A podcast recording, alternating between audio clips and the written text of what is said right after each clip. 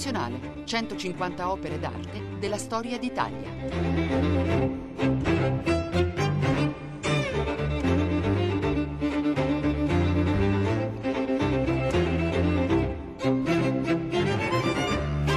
Buongiorno da Luca Scarlini dal Museo Nazionale di Radio 3.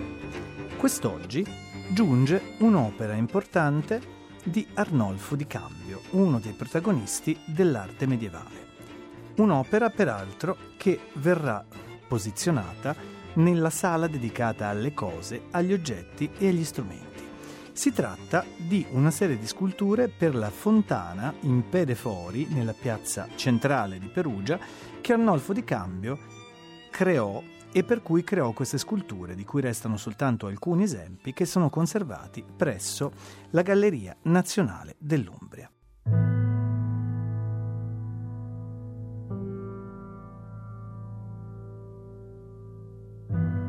Ci porta quest'opera importante dal Medioevo Anna Maria d'Achille, docente di storia dell'arte medievale presso l'Università La Sapienza di Roma. Arnolfo di Cambio è il mito del Medioevo e di fatto ha determinato anche la mitologia della cittadina in cui è nato, cioè Colle Valdelsa.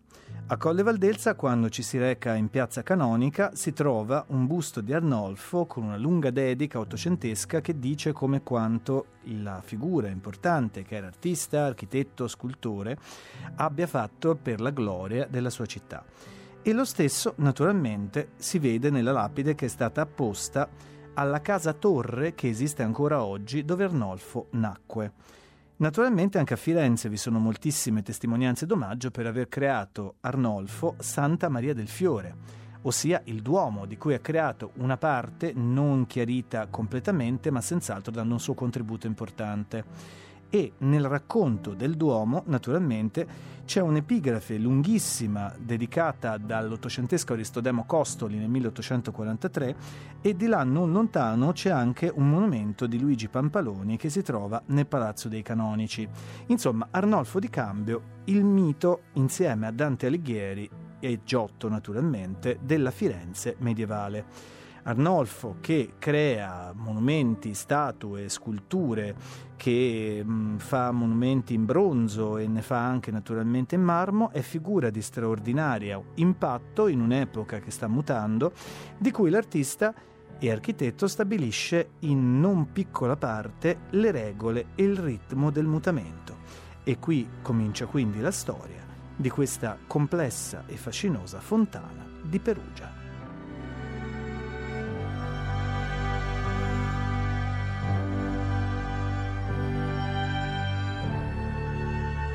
Arnolfo di Cambio.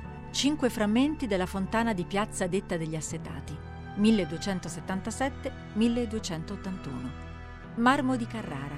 Misure variabili da 60 cm di altezza, 54,5 cm di larghezza e 50 cm di profondità. Perugia, Galleria Nazionale dell'Umbria.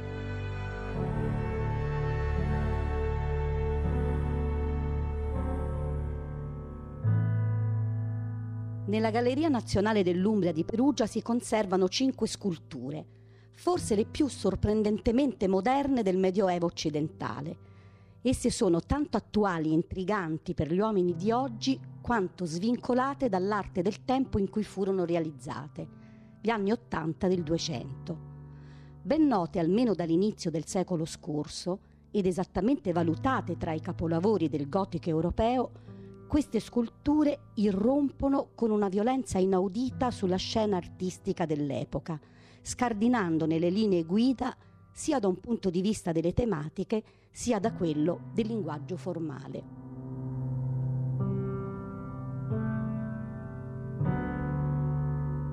Sto parlando dei frammenti provenienti dalla fontana che Arnolfo di Cambio realizzò a Perugia tra il 1277 e il 1281.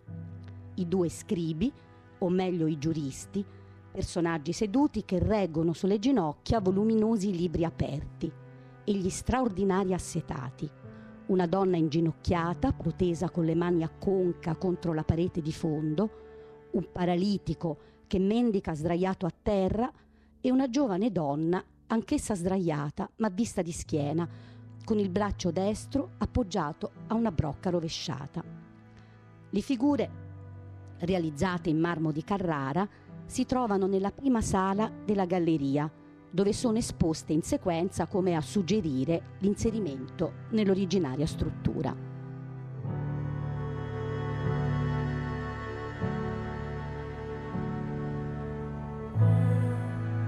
La fontana di Perugia è la prima opera a noi nota che l'artista realizzò, diciamo, in proprio, cioè in totale autonomia.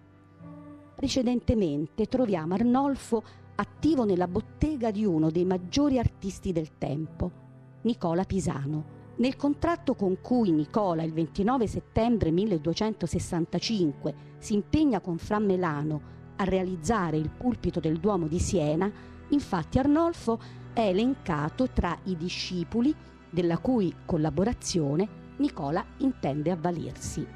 È proprio grazie a questo contratto che possiamo ricostruire, in via ipotetica, l'anno di nascita dell'artista, su cui non abbiamo informazioni ma che Vasari colloca arbitrariamente nel 1232. Infatti, considerando che Arnolfo doveva avere tra i 15 e i 20 anni quando lavorava con Nicola Pisano tra il 1265 e il 1268, e sapendo che era ancora vivo nel 1302, ma già morto nel 1310, si può presumere che fosse nato tra il 1240 e il 1250. Concluso nel 1268 il pulpito di Nicola a Siena, di lui si perdono comunque le tracce.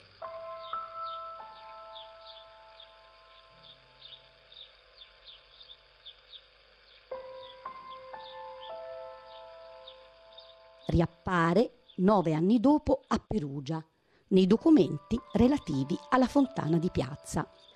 Da questi documenti ricaviamo alcune informazioni preziose. La prima è che l'artista non solo lavorava ormai come maestro indipendente, ma aveva già raggiunto una indiscutibile notorietà. Questo lo si capisce dai termini davvero lusinghieri con i quali viene menzionato. Si parla infatti di lui come di un subtilissimus et ingeniosus magister. Sono questi, per la verità, due aggettivi che si direbbero più adatti a descrivere uno scienziato o che so, un geniale inventore che non un artista, perché sembrano fare riferimento più che a qualità artistiche a doti intellettuali.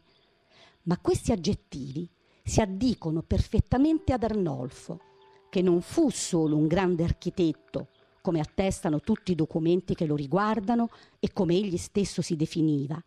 Non fu solo un grande scultore e forse anche un pittore, ma si contraddistinse proprio per le sue competenze tecniche, urbanistiche, ingegneristiche e più propriamente scientifiche. Mi riferisco in particolare alle sue aggiornatissime conoscenze ottiche, davvero fuori dal comune, per le quali fu ammirato dai suoi contemporanei. Una prova di queste sue capacità è data dal fatto che Arnolfo scolpiva architetture e figure secondo il criterio di visibilità. Egli cioè rifiniva perfettamente i pezzi solo fin dove essi erano visibili.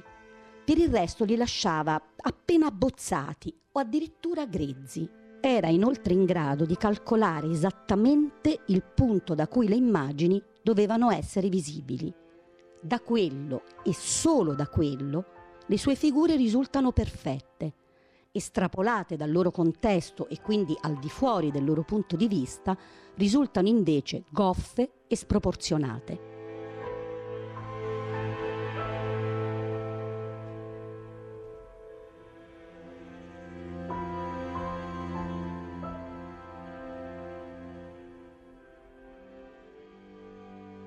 La seconda informazione che ricaviamo dai documenti perugini è che nel 1277 l'artista era al servizio di uno dei potenti della terra, il re di Napoli Carlo I d'Angiò.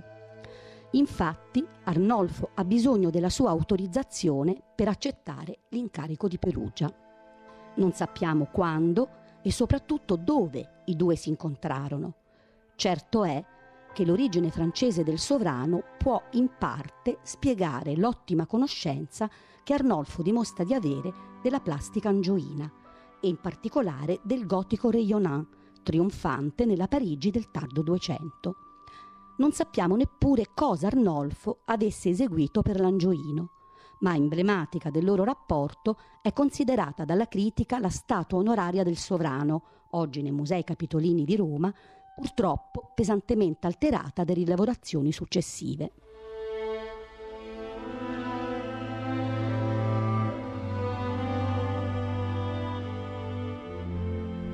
Ma c'è ancora un terzo dato che emerge tra le righe delle carte relative alla fontana.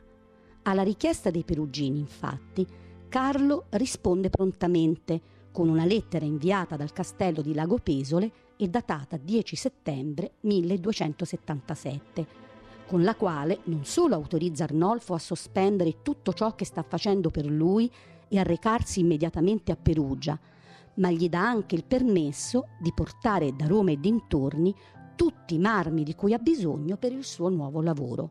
Da qui nasce l'ipotesi che all'epoca l'artista già risiedesse nell'Urbe, una città nella quale possiamo ancora oggi ammirare, anche se per lo più in stato frammentario, alcune delle sue principali realizzazioni.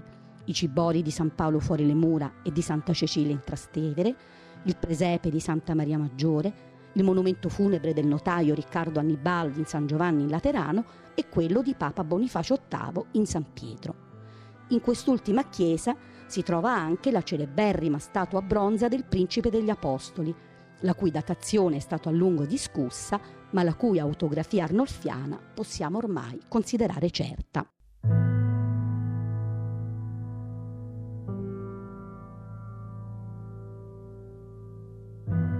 La fontana di Arnolfo di Cambio, di cui rimangono varie figure, nella Galleria Nazionale dell'Umbria è nella sala numero 1. Di fatto inaugura il percorso insieme a un'altra opera medievale pittorica molto importante che è quella Croce Grande del Maestro di San Francesco. Nel caso quindi delle opere di Arnolfo di Cambio sono esposte insieme alle altre immagini dell'altra fontana di cui racconta Anna Maria d'Achille, opera di Nicola e Giovanni Pisano. Le fontane naturalmente hanno un peso estremamente rilevante in una città che viveva di commerci e che aveva le acque lontane, perciò le opere idrauliche sono nella vicenda perugina medievale una ricorrente forma di impegno della municipalità che deve portare l'acqua più comodamente pratica ai cittadini. Nel senso in cui Arnolfo di Cambio si presenta nella creazione di quest'opera così importante indica anche proprio come le fontane, e ne vedremo anche di meravigliose in altre città in tempi seguenti, da Siena a Roma, fossero un monumento pubblico di particolare rilevanza simbolica.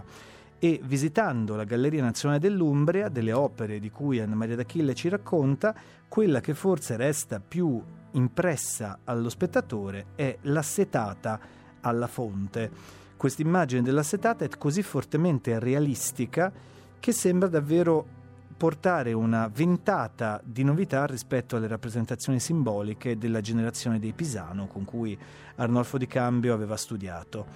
E questo lavoro di Arnolfo di Cambio entra naturalmente in una tradizione che già esisteva di fontane, ad esempio Piombino ha una fontana antica che è datata 1248, cosiddetta la Fonte dei Canali, che molti studiosi attribuiscono all'attività giovanile di Nicola Pisano ed è quello uno dei modelli di una creazione di questa possibilità di approvvigionarsi d'acqua che nell'epoca medievale era particolarmente complessa e particolarmente sentita e necessaria, come in ogni epoca, dagli abitanti e dai cittadini. Anna Maria d'Achille racconta La fontana degli assetati a Perugia di Arnolfo di Cambio.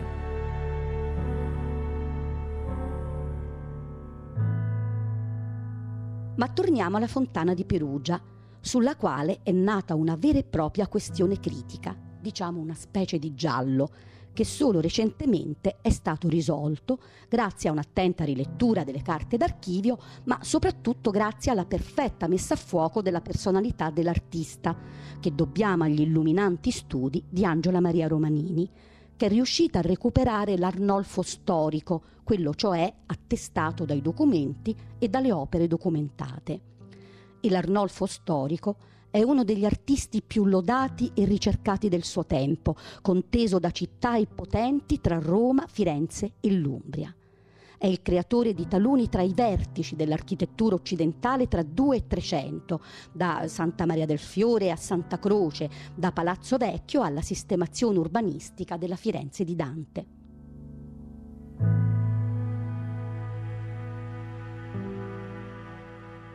L'intera vicenda della fontana perugina costituiva in realtà una matassa assai difficile da sbrogliare. Questi i dati principali. Nel 1277 Arnolfo viene incaricato dal comune di Perugia di costruire nella piazza della città una fontana.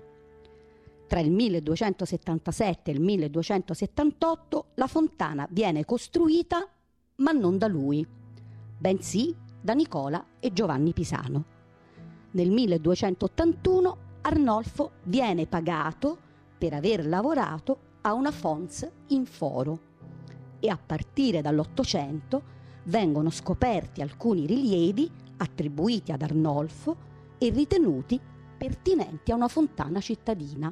Stando così le cose, era abbastanza logico pensare che Arnolfo avesse collaborato insieme a Giovanni con Nicola, il suo antico maestro, nella fontana maggiore.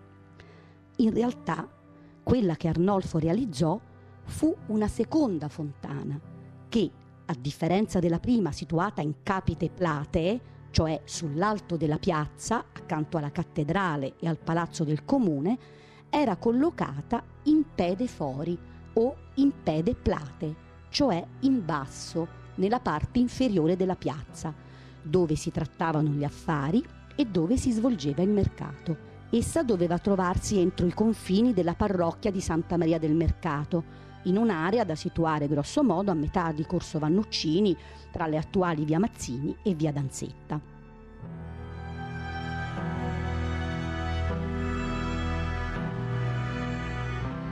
A differenza della prima, che possiamo ancora oggi ammirare a Piazza 4 Novembre, questa seconda fontana ebbe purtroppo una vita davvero molto breve. Già agli inizi del XIV secolo infatti venne demolita, quasi certamente a causa della penuria d'acqua dovuta ai continui guasti dell'acquedotto. Sulle sculture che facevano parte del complesso i documenti tacciono. Tre di esse, i nostri assetati, fanno la loro ricomparsa alla fine dell'Ottocento, per l'esattezza il 24 ottobre 1871 quando l'archeologo Giancarlo Connestabile inviò al sindaco di Perugia una lettera, suggerendogli di acquistare per il museo due altorilievi in marmo rappresentanti figure semigiacenti che erano collocati nel cortile di una trattoria dietro il palazzo Ceccotti.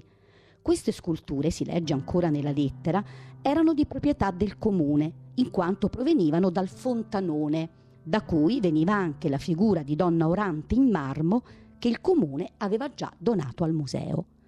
Il sindaco evidentemente accolse il suggerimento, visto che nel 1886 troviamo le tre sculture riunite insieme come parti di una stessa opera datata al XIII secolo nel Museo medievale e d'arte cristiana.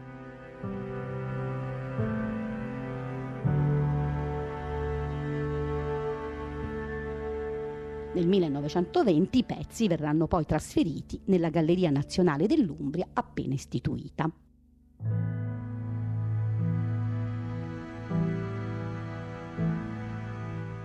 A riconoscere in queste sculture con assoluta certezza la mano di Arnolfo di Cambio fu nel 1905 Adolfo Venturi, a cui va anche il merito di aver definito le figure gente assetata, da qui il fortunato nome di assetati, un epiteto che in realtà si riferisce direttamente solo a uno dei tre personaggi, cioè la donna che protende le mani per raccogliere l'acqua, ma che in senso lato è estensibile a tutti e tre i rilievi.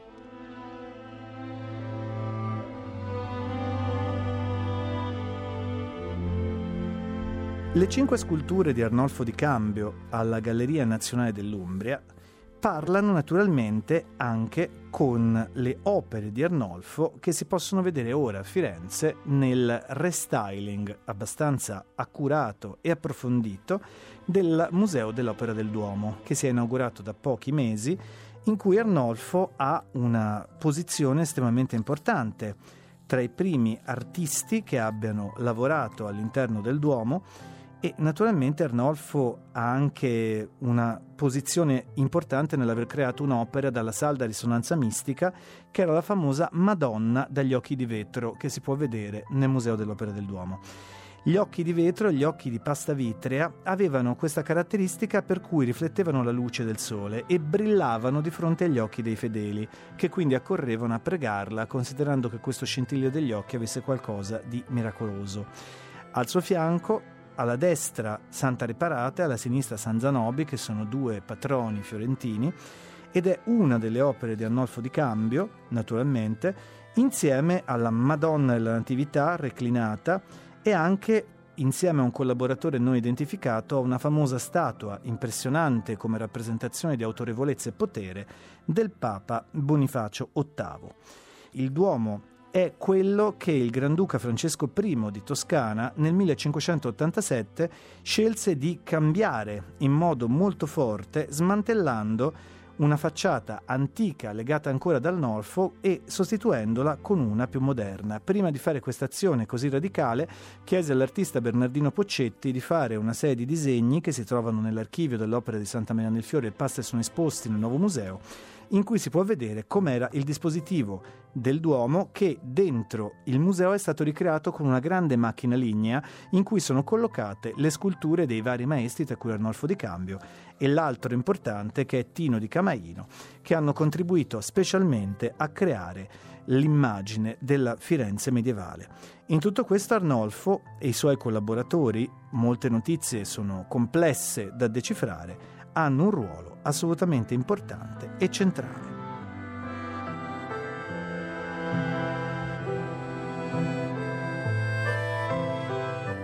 Anna Maria d'Achille racconta La fontana degli assetati a Perugia di Arnolfo di Cambio.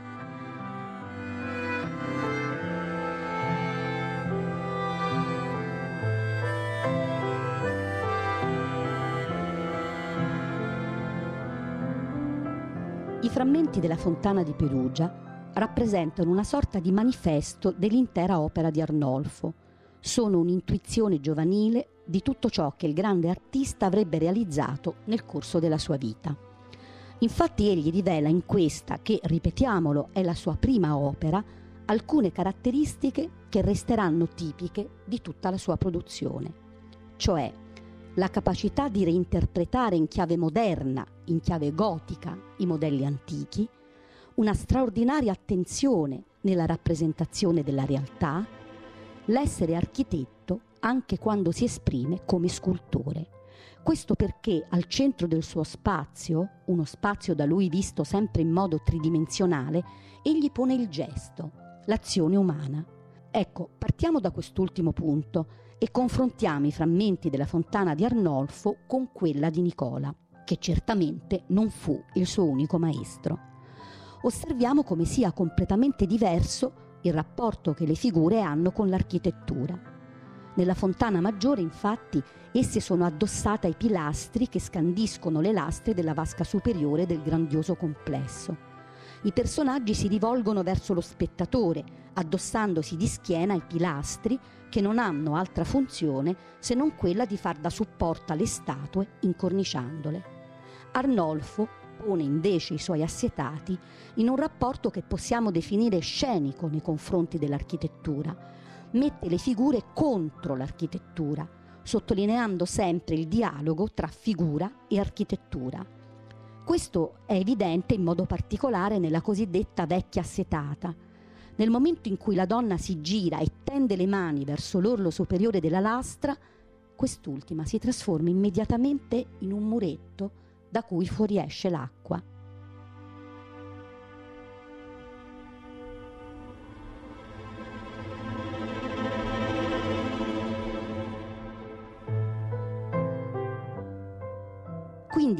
In Arnolfo l'elemento architettonico, cioè la lastra, non è più come Nicola semplicemente un fondale, ma condivide con la figura con la quale interagisce il ruolo di protagonista.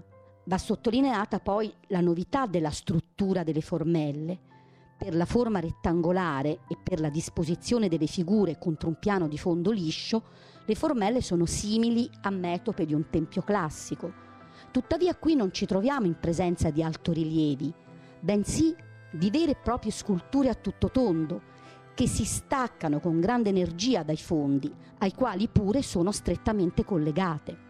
E nell'ambito di questi blocchi parallelepipedi, così rigorosamente delimitati dalle lastre di fondo, dalle basi e dai decisi tagli verticali dei lati, Arnolfo riesce a creare una straordinaria varietà di situazioni compositive e dinamiche.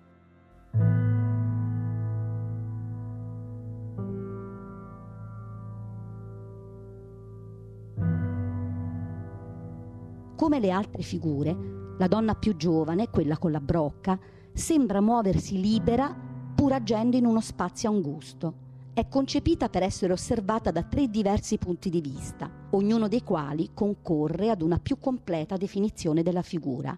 La donna è sdraiata, vista di spalle, in vesti discinte che le lasciano scoperte la schiena e il seno prosperoso. Poggia il braccio destro su una brocca d'acqua rovesciata e si gira verso un interlocutore che non vediamo, ma sentiamo evocato dal suo gesto. Come spesso avviene nelle immagini arnolfiane, troviamo qui violente spezzature e nette forzature delle linee compositive, per esempio nel gomito, violentemente angolato, o nei triangoli del panneggio sulla schiena. Queste spezzature contrastano con la morbida resa delle carni nude. Invece, il corpo della vecchia assetata uso il nome con cui il personaggio è ormai noto, anche se si tratta di una donna matura, certo, ma che non ha il volto solcato da rughe, è sinteticamente riassunto in un'unica linea, un grande arco che dai piedi si protende in modo quasi spasmodico fino alle mani, che sembrano affondare nella pietra. Eppure la figura non è astratta. Ecco, qui vediamo in modo molto chiaro la capacità che Arnolfo ha di esprimersi attraverso la linea senza però far mai perdere alle sue figure la concretezza fisica. Questo lo rivelano alcuni dettagli resi con grande vivacità, a partire dalla veste che tira sotto le ginocchia, come se la donna, alla vista dell'acqua, si fosse improvvisamente gettata a ginocchioni dimenticandosi di sollevare l'abito, per finire con la naturalezza stupenda del velo, semplice e diritto.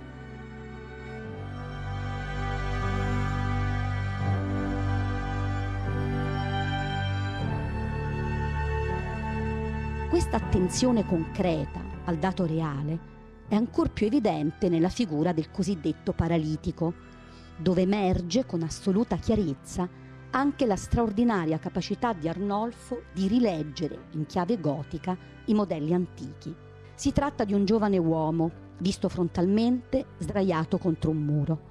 Indossa una corta tunica slacciata sulla spalla, poggia il gomito su uno sgabello, rialza di scatto la testa e solleva la veste a scoprire la gamba malata.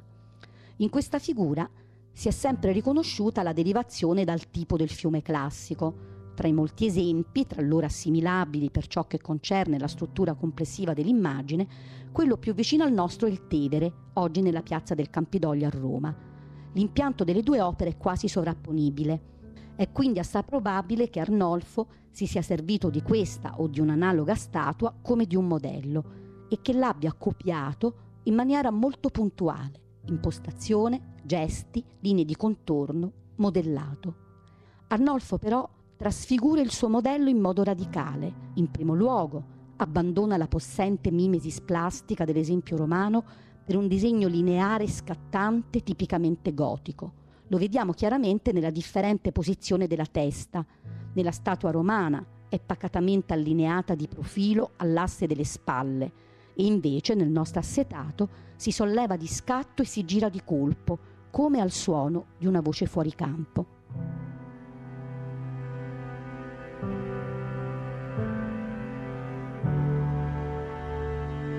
Ma l'artista si stacca vigorosamente dal modello antico anche per un altro motivo. lo studio dal vero.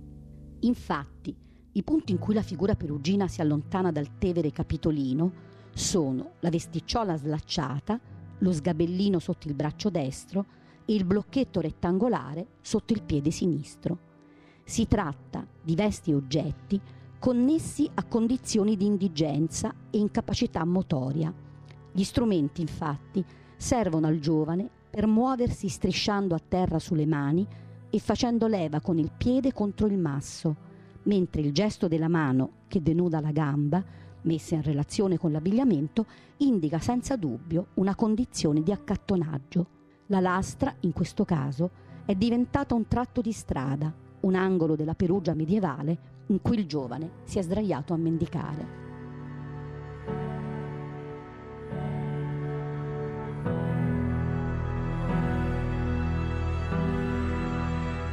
Veniamo infine alle figure degli scribi, o per meglio dire dei giuristi. Essi ritraggono due personaggi seduti che hanno in grembo grossi tomi aperti. Mi limito a descrivere quello acefalo, che è sbalzato in un blocco di marmo di pianta esagona, con il vertice rivolto verso l'osservatore. Ai lati i limiti del blocco coincidono con quelli dello scranno su cui lo scriba è seduto.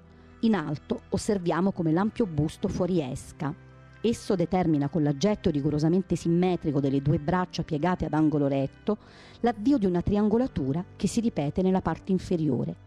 Qui vediamo infatti le ginocchia allargate e le gambe che convergono verso i piedi uniti sulla punta. Triangolare è anche il sottile taglio che separa le due parti del libro con lo spessore delle morbide pagine ondulate di pergamena.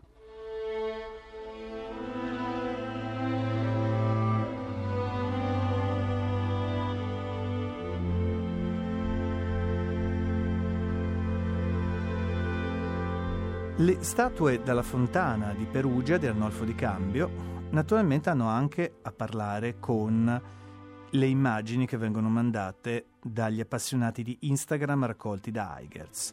Per vedere queste immagini, per vedere l'immagine delle opere, come esse si presentano, che eh, si può trovare nella porta di Museo Nazionale museoradio3.rai.it, si può anche però trovare qualcosa che parla con queste opere di Arnolfo e nello specifico degli affreschi eh, che vengono mandati da Crampa, questa è la firma del fotografo, dalla Rocca di Spoleto, che sono di un'epoca di poco seguente e che ci raccontano una regione, l'Umbria, che in quel momento, tra 2 e 300, venne attraversata ovviamente da correnti di rinnovamento spirituale quanto artistico.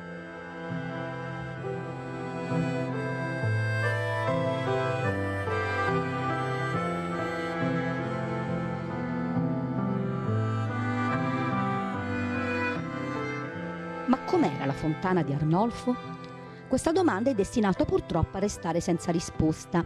Infatti, l'unica testimonianza che abbiamo, quella di Bonifacio da Verona, non c'è di grande aiuto. Nell'Eulistea, un poema celebrativo sulla città di Perugia scritto nel 1293, Bonifacio ricorda infatti entrambe le fontane, ma a proposito di quella in Pede Plate menziona solo il grifo e il leone, aggiungendo in maniera molto generica che essa, varia di forme e figure, era bella quanto la prima, cioè quella dei Pisano. Gli studiosi ovviamente hanno fatto molte ipotesi sulla struttura di questa fontana, che è nota nella moderna storia dell'arte come fontana minore, ma che non è escluso potesse avere come l'altra dimensioni monumentali. Tra il 2005 e il 2006, durante le celebrazioni per il settimo centenario della morte di Arnolfo di Cambio, si è tenuta nella Galleria Nazionale di Perugia una mostra in cui i nostri frammenti sono stati esposti all'interno di un'ipotetica ricostruzione del monumento. Secondo questa proposta, la fontana, sollevata su gradini, doveva essere addossata a una parete e si articolava in due vasche rettangolari, una vasca superiore più piccola, dalla quale le acque fluivano in una vasca sottostante più grande, destinata alla fruizione. Quest'ultima, priva di decorazione, giocava sulla cromia, essendo realizzata in pietra bianca e pietra rosa. Le sculture, alcune delle quali molto probabilmente sono andate perdute, erano collocate a formare il parapetto della vasca superiore. Questa è l'ultima delle tante ipotesi che sono state fatte nel corso del tempo.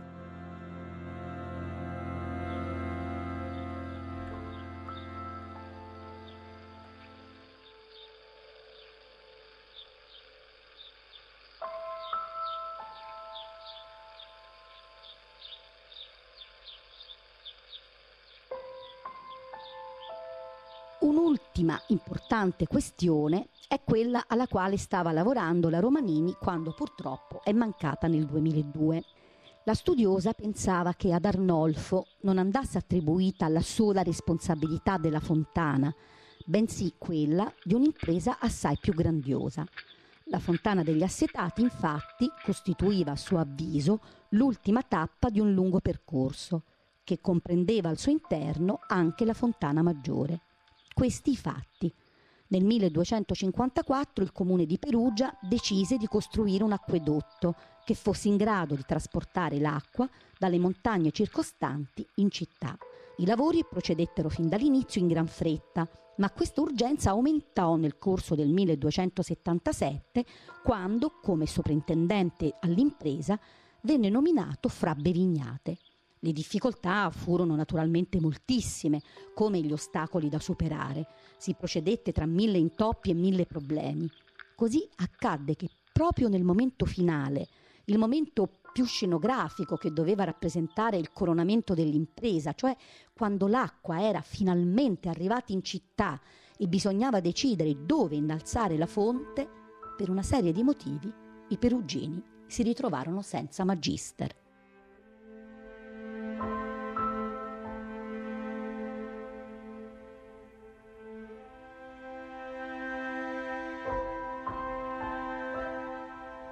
Il 23 agosto 1277 Fra Bevignate manda Messi a cercare Magistros Profonte. Quattro giorni dopo lo stesso frate dichiara di essere riuscito a procurarsi per la fontana maggiore un subtilissimum et ingeniosum magistrum, e cioè Arnulfum de Florentia. Da questo momento la storia prosegue in una maniera intermittente. C'è pervenuto infatti un unico documento del febbraio 1281, da cui risulta che Arnolfo viene pagato per 24 giornate di lavoro pro labore et opere fontis in foro. È possibile ipotizzare che l'artista, prima di mettere mano alla sua fontana, si sia occupato della creazione dell'intero impianto idrico che, attraversando da un estremo all'altro la grande piazza declinante in forte discesa verso la pianura, permettesse l'innesto di entrambe le fontane. Egli partì ovviamente dall'alto e questo spiega perché la fontana in capite plate, cioè la fontana maggiore, poté essere iniziata subito e terminata nel giro di un solo anno dai suoi antichi compagni di lavoro, che probabilmente fu lui stesso a coinvolgere. Quindi Arnolfo completò la discesa dell'impianto idrico sino al punto, in pede plate, in cui diede avvio alla costruzione della seconda fontana, che questa volta realizzò personalmente.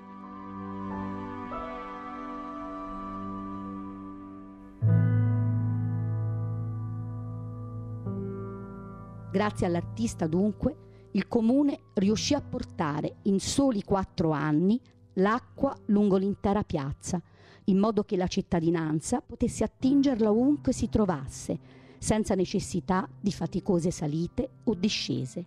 Un'autentica gloria per la città di Perugia, ma anche per Arnolfo, che una ventina d'anni dopo ritroviamo a Firenze.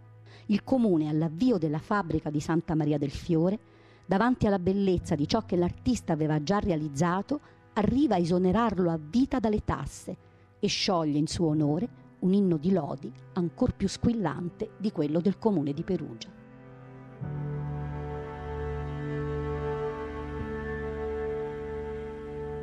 Anna Maria d'Achille ha raccontato La fontana degli assetati a Perugia di Arnolfo di Cambio.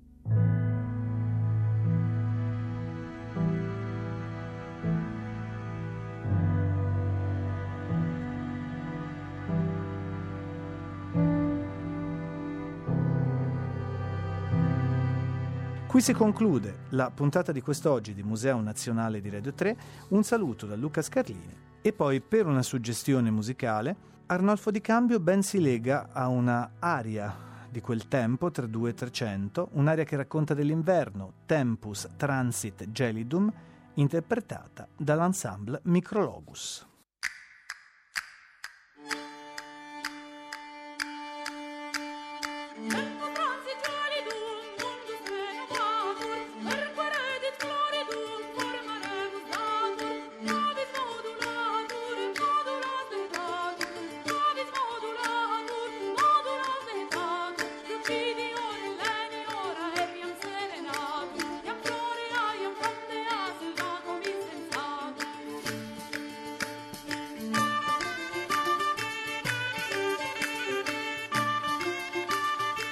Museo Nazionale, 150 opere d'arte della storia d'Italia. Regia di Valerio Giannetti. A cura di Monica Donofrio e Cettina Flaccavento. Musiche scelte da Valerio Corzani.